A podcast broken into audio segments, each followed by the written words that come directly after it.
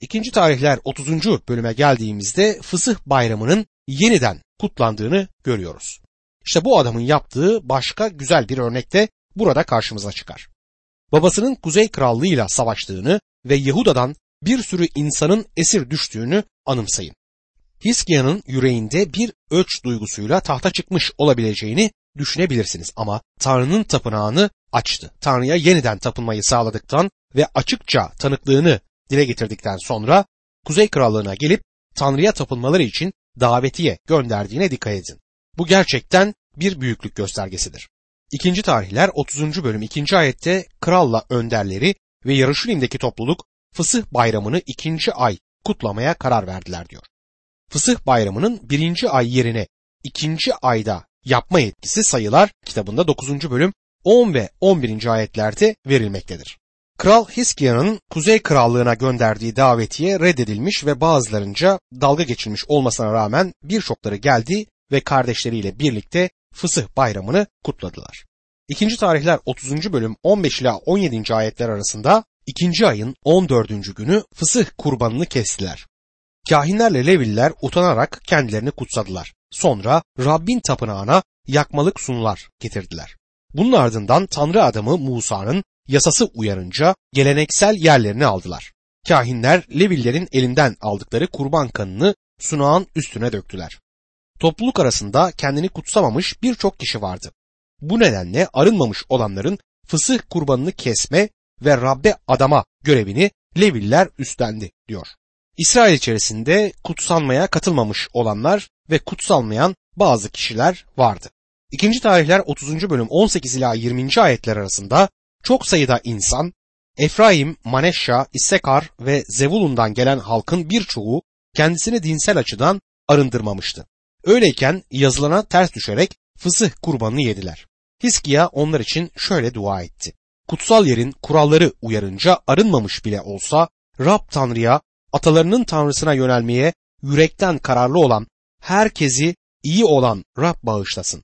Rab Hiskia'nın yakarışını duydu ve halkı bağışladı.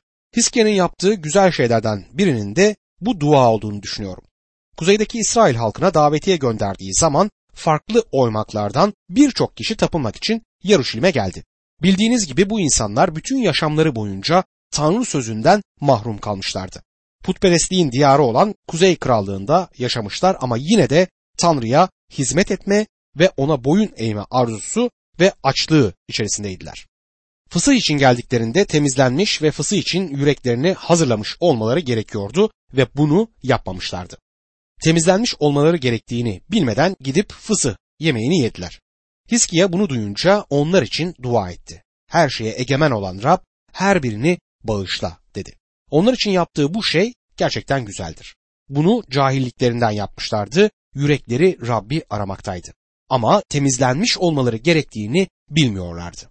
Rab Hiskia'nın duasını işitti ve halkı iyileştirdi. Bu şekillerin, törenlerin, seremonilerin önemli şeyler olmadığını açıkça göstermektedir. Tanrı halkın yüreğinin durumuyla ilgilenir. Öğrenilmesi gereken gerçekten muhteşem bir ders bulunmaktadır burada. İkinci tarihler 30. bölüm 21. ayette Yaruşilim'deki İsrailliler mayasız ekmek bayramını 7 gün büyük sevinçle kutladılar. Levillerle kahinler Rabbi yüceltmek amacıyla kullanılan yüksek sesli çalgılarla her gün onu övüyorlardı.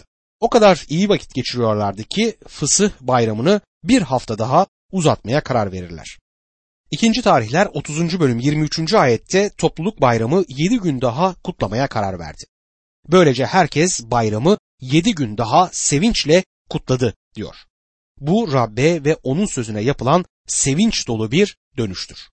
İkinci tarihler 30. bölüm 26 ve 27. ayetlerde Yarışilim'de büyük sevinç vardı.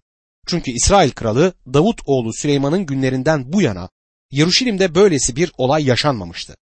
Levili kahinler ayağa kalkıp halkı kutsadılar. Tanrı onları duydu. Çünkü duaları onun kutsal konutuna göklere erişmişti diyor. İkinci tarihler 31. bölüme geldiğimizde Hiskia'ya dikkat etmenizi isterim. Babası Ahaz putperestliği Yahuda'da resmi din yapmıştı.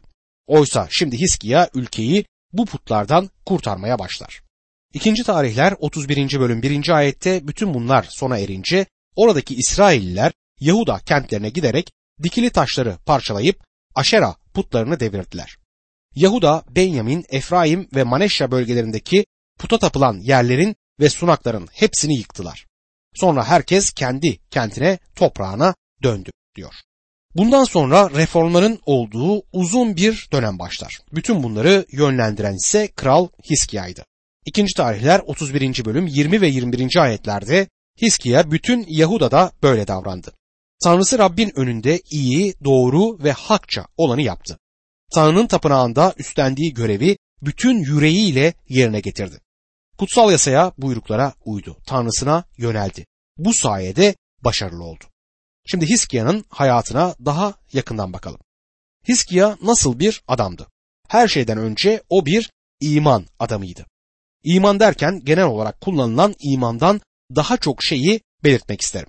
Belirli bir öğretinin, doktrinin mensubu bana insanın kurtulması için dört şeyi yapması gerektiğini söyledi. Ona kurtulmak için ne yapmamız gerektiğini düşünüyorsunuz diye sordum. Dört şeyden bahsedeceğim ama biri imandır dedi. Ona dört konuda sizinle aynı fikirde değilim dedim. Şaşırdı. Peki imana inanıyorsunuzdur. Çünkü o konuda vaaz ettiğinizi biliyorum dedim. Ben de ama sizin anladığınız imanla benim ifade etmek istediğim iman aynı iman değil diye cevap verdim. Siz insan kendini inanmak için yeteri kadar zorlarsa kurtulur diyorsunuz. İmanın modern konsepti bana çocukken gittiğim kırsal panayırları anımsatıyor. Her panayırda insanın gücünü sınayan bir alet vardı. Terazinin üzerinde büyük bir termometre gibi duran bir ağırlık olurdu.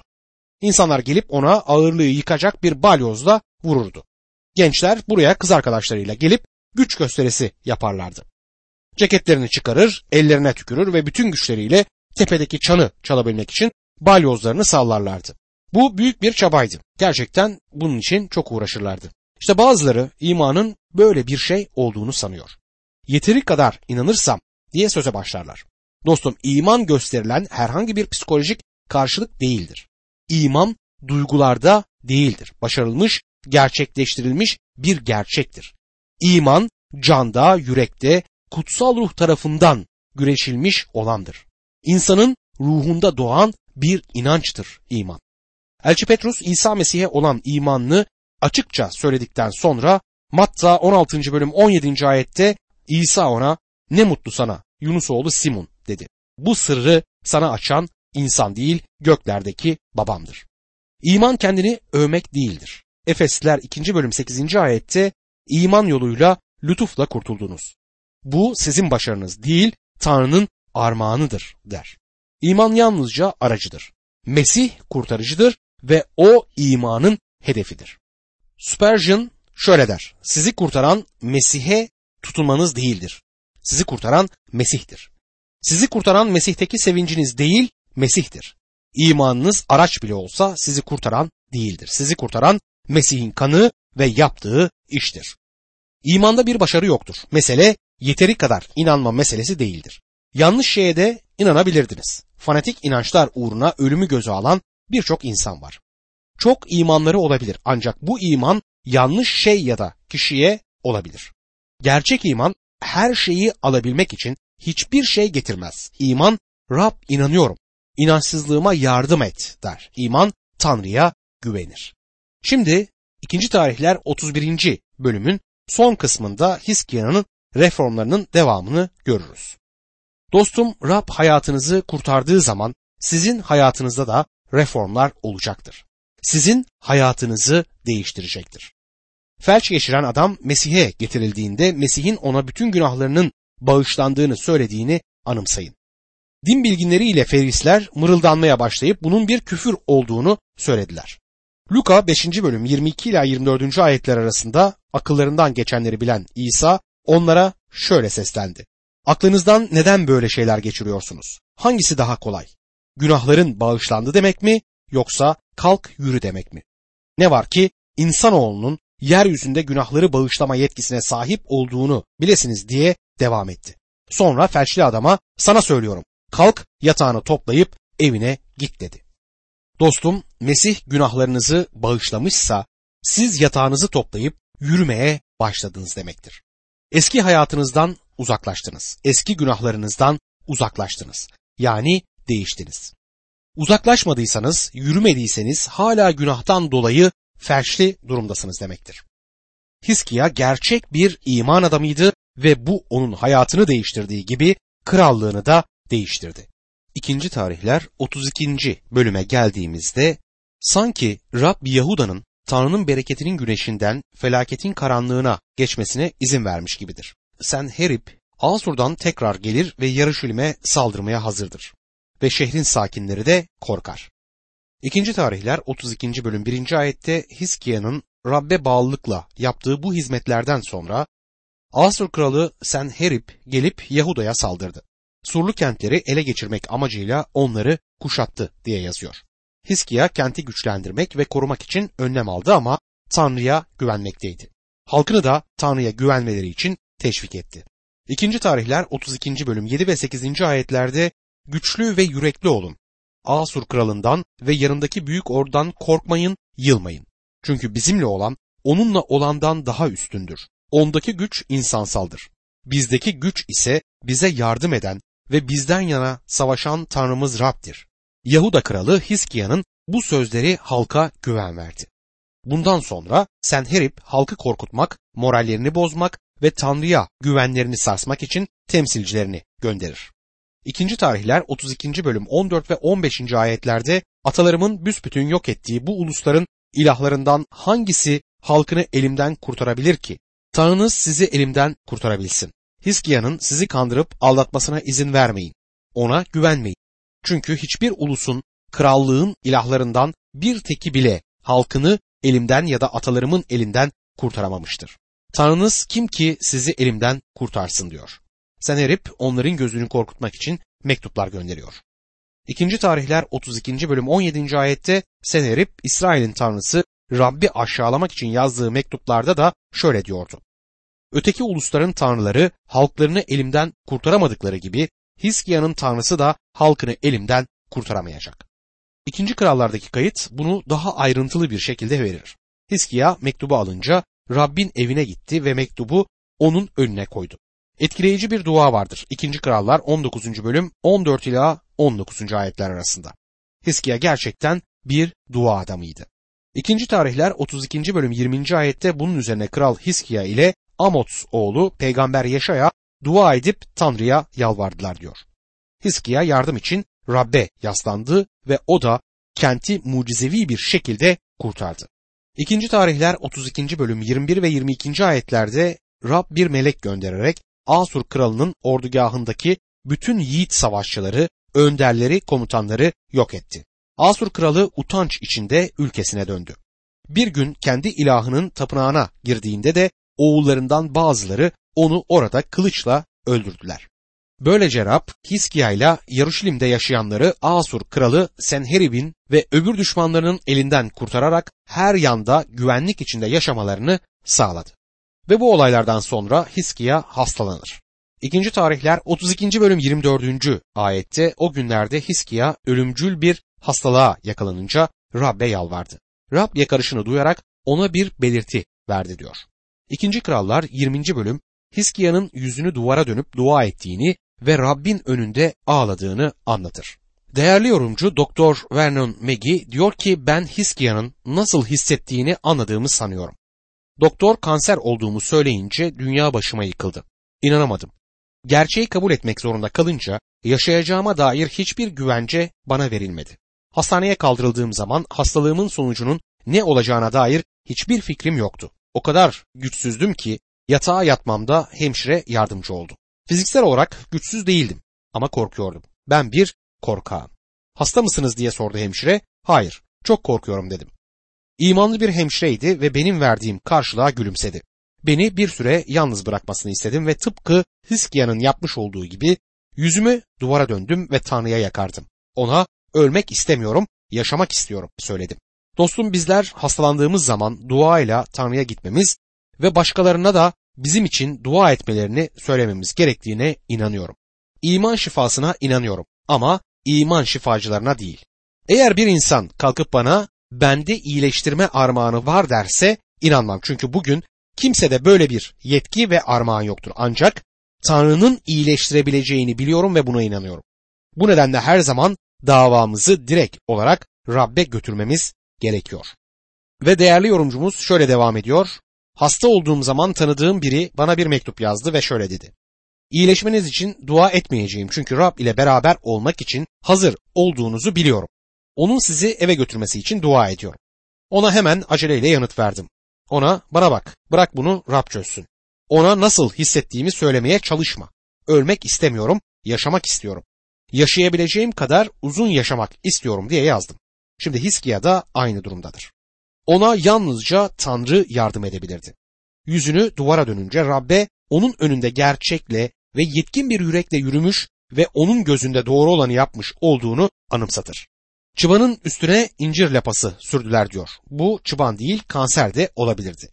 Hastalığı her neyse Tanrı onu iyileştirdi ve ona 15 yıl daha ömür verdi.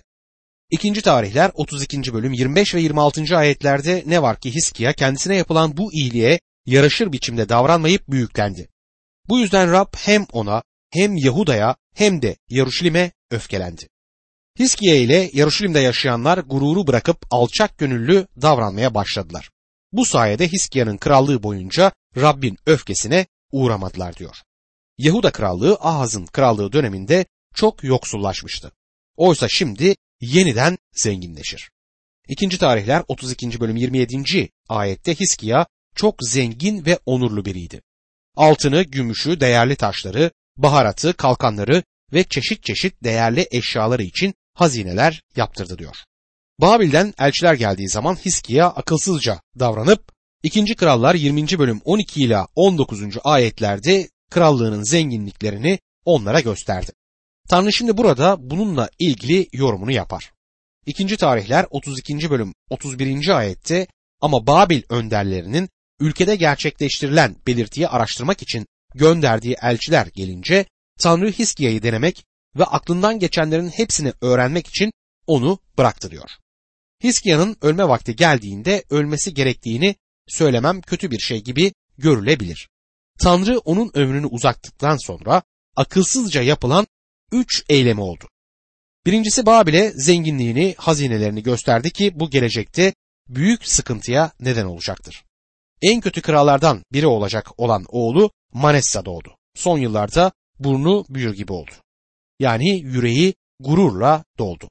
İkinci tarihler 32. bölüm 25. ayet bize şunları söyler. Ne var ki Hiskiya kendisine yapılan bu iyiliğe yaraşır biçimde davranmayıp büyüklendi. Bu yüzden Rab hem ona hem Yahuda'ya hem de Yaruşilim'e öfkelendi. Gördüğünüz gibi Hiskiya Tanrı'nın atadığı zamanda ölmüş olsaydı çok daha iyi olacaktı. Bundan dolayı çok dikkatli olmak istiyorum. Rab beni esirgedi ve onu utandıracak herhangi bir şey yapmak istemiyorum. Dostum bu harika bir bölümdür. Muhteşem bir göksel babaya sahibiz. Ve şimdi Hiskia'nın ölümüne geldik. İkinci tarihler 32. bölüm 32 ila 33. ayetlerde Hiskia'nın yaptığı öbür işler ve Rabbe bağlılığı Amos oğlu peygamber Yaşayan'ın Yahuda ve İsrail krallarının tarihindeki görümünde yazıldır. Hiskiya ölüp atalarına kavuşunca Davut oğullarının mezarlarının üst kesimine gömüldü. Bütün Yahuda ve Yeruşalim halkı onu saygıyla andı. Yerine oğlu Maneşşa kral oldu diyor. Şimdi birkaç dakika ruhsal uyanış konusunda konuşmak istiyorum. Ruhsal uyanış meselesinde Tanrı'nın mutlak olduğuna dikkat etmemizin çok önemli olduğunu düşünüyorum. Rabbimiz Yuhanna 3. bölüm 8. ayette şöyle der. Yel dilediği yerde eser. Sesini işitirsin. Ama nereden gelip nereye gittiğini bilemezsin. Ruhtan doğan herkes böyledir. Ruhsal uyanışı yalnızca Tanrı gönderebilir. Tanrı bunda kutsal ruhun işleyişiyle mutlaktır. Tanrı bir batı birliği adamı ya da oda hizmetçisi değildir. Bir düğmeye basıp onu çağıramazsınız. Bazı kişilerin dualarında Rabbe bir şeyler yapması için emirler verdiğini işitiyorum. Dostum Tanrı'ya emir veremeyiz. İlya'nın Karmel Dağı'ndaki deneyimini anımsayınız. Baal'ın peygamberleri bağırıp çağırdılar ama kurban üstüne ateş indiremediler. İlyas taşları dizdi, taşların üzerine odunları yerleştirdi, odunların üzerine kurban koydu ve üzerine de su döktü. Sonra Tanrı'ya dua etti. İlyas bizim gibi tutkuları olan bir adamdı. Aslında Rabbe şöyle diyordu. Bizim yapabileceğimiz şey taşları dizip onlara çeki düzen vermek. Buraya odunları yerleştirip üzerine kurbanı koyabiliriz. Ama ateşi gönderecek olan sensin. İlyas ateşin Tanrı'dan gelmesi gerektiğini biliyordu ve Tanrı o zaman bütün bunlara karşılık verdi. Bunları söylerken dünyada ruhsal bir hareketin olduğunu söylemem gerekir. İlk olarak bunun gençlerle sınırlı olduğunu düşündüm ama bunun genç evli çiftleri de kapsadığını şimdi anlıyorum. Genç çiftler çocuklarının kendilerinden uzaklaştığını görüyorlar. Bazı sorunlara yanıtlarının olması gerektiğini kavramaya başlarlar. Genç bir baba bana sorunlarımı daima çözebileceğimi sandım ama Tanrı'ya ihtiyacım var dedi. Bugün Tanrı'nın sözüne bir dönüş olmalıdır. Bazı insanlarda bunu görüyorum ve bundan dolayı çok seviniyorum. Ne yazık ki bunu her yerde göremiyorum. Açıkça söylemem gerekir ki inanlılar topluluklarında kutsal kitap bilgisinin çok az ve yetersiz olduğunu her tarafta görüyorum. Bu nedenle de inanlılar arasında sağlıklı ruhsal bir büyüme ve gelişme yoktur.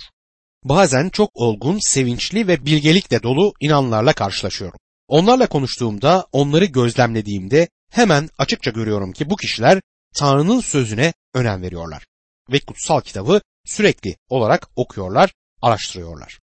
Rabbin sözünü ciddiye alıyorlar bu insanlar. İşte inanlığının ihtiyacı budur. Bir sürü vaiz çoban tanıdım. Tanrı sözünü pek fazla çalışmadıklarını görüyorum. Bu nedenle de topluluğunu yüzeysel, sağlıksız şeylerle beslemeye çalışırlar. Onlara kutsal kitap çalışması yerine yüzeysel, duygusal hatta bazen de zararlı şeyleri anlatıyorlar. Tanrı'nın sözü dışında her şeyi verirler. Rabbimizin şu sorusunu anımsayacaksınız. Luka 11. bölüm 11. ayet. Aranızda hangi baba ekmek isteyen oğluna taş verir? Ya da balık isterse balık yerine yılan verir. Ona kesinlikle yüzeysel, basit şeyler vermeyen Tanrı'nın sözünü vaizlerimizin iletmesi gerekiyor. Şimdi acaba ruhsal bir uyanışın eşiğinde miyiz diye sorabiliriz. Rabbin ruhsal bir uyanış göndermesi için dua ediyorum. Ama size açıkça şunu da söylemek isterim. Ruhsal uyanış olursa onu gönderecek olan kesinlikle Rab olacaktır. Bereket yağmaya başlayabilir diye yağmurluğumu giyiyorum. Hiç ruhsal uyanış görmedim ve gerçekten de görmek istiyorum. Siz istemez misiniz? Sizi biraz düşündürmek isterim. Kişisel yaşamınızla ilgili bir kaydı neden tutmuyorsunuz? Tanrı'nın yaşamınıza girmesini istiyorsanız kendinize şu soruları sormanızı öneriyorum. Birincisi dürüst müyüm? İkincisi doğru sözlü müyüm? Üçüncüsü sadık mıyım? Ben güvenilir biri miyim? Ve dördüncüsü saf ve temiz miyim? Kirli resimler ve kirli dil içinde gerçekten temiz miyim? Kendini adayan biri miyim? Gerçekten Tanrı'nın adanmış bir çocuğu muyum? Dwight Moody bir adamın dünyanın kendini tamamen Tanrı'ya veren bir adamla Tanrı'nın neler yapabileceğini daha görmediğini söylediğini işitir. Moody'nin verdiği karşılık şudur. Tanrı'nın lütfuyla o adam ben olacağım. Moody'nin o adam olduğunu sanıyorum. Buna rağmen Moody ölüm döşeğinde dünya kendini tamamen Tanrı'ya veren bir adamla Tanrı'nın neler yapabileceğini daha görmedi dedi. Evet dostum, susayan dünyaya yaşam suyunu Tanrı'nın bizim aracılığımızla verebilmesi için gerekli duruşu göstermeliyiz.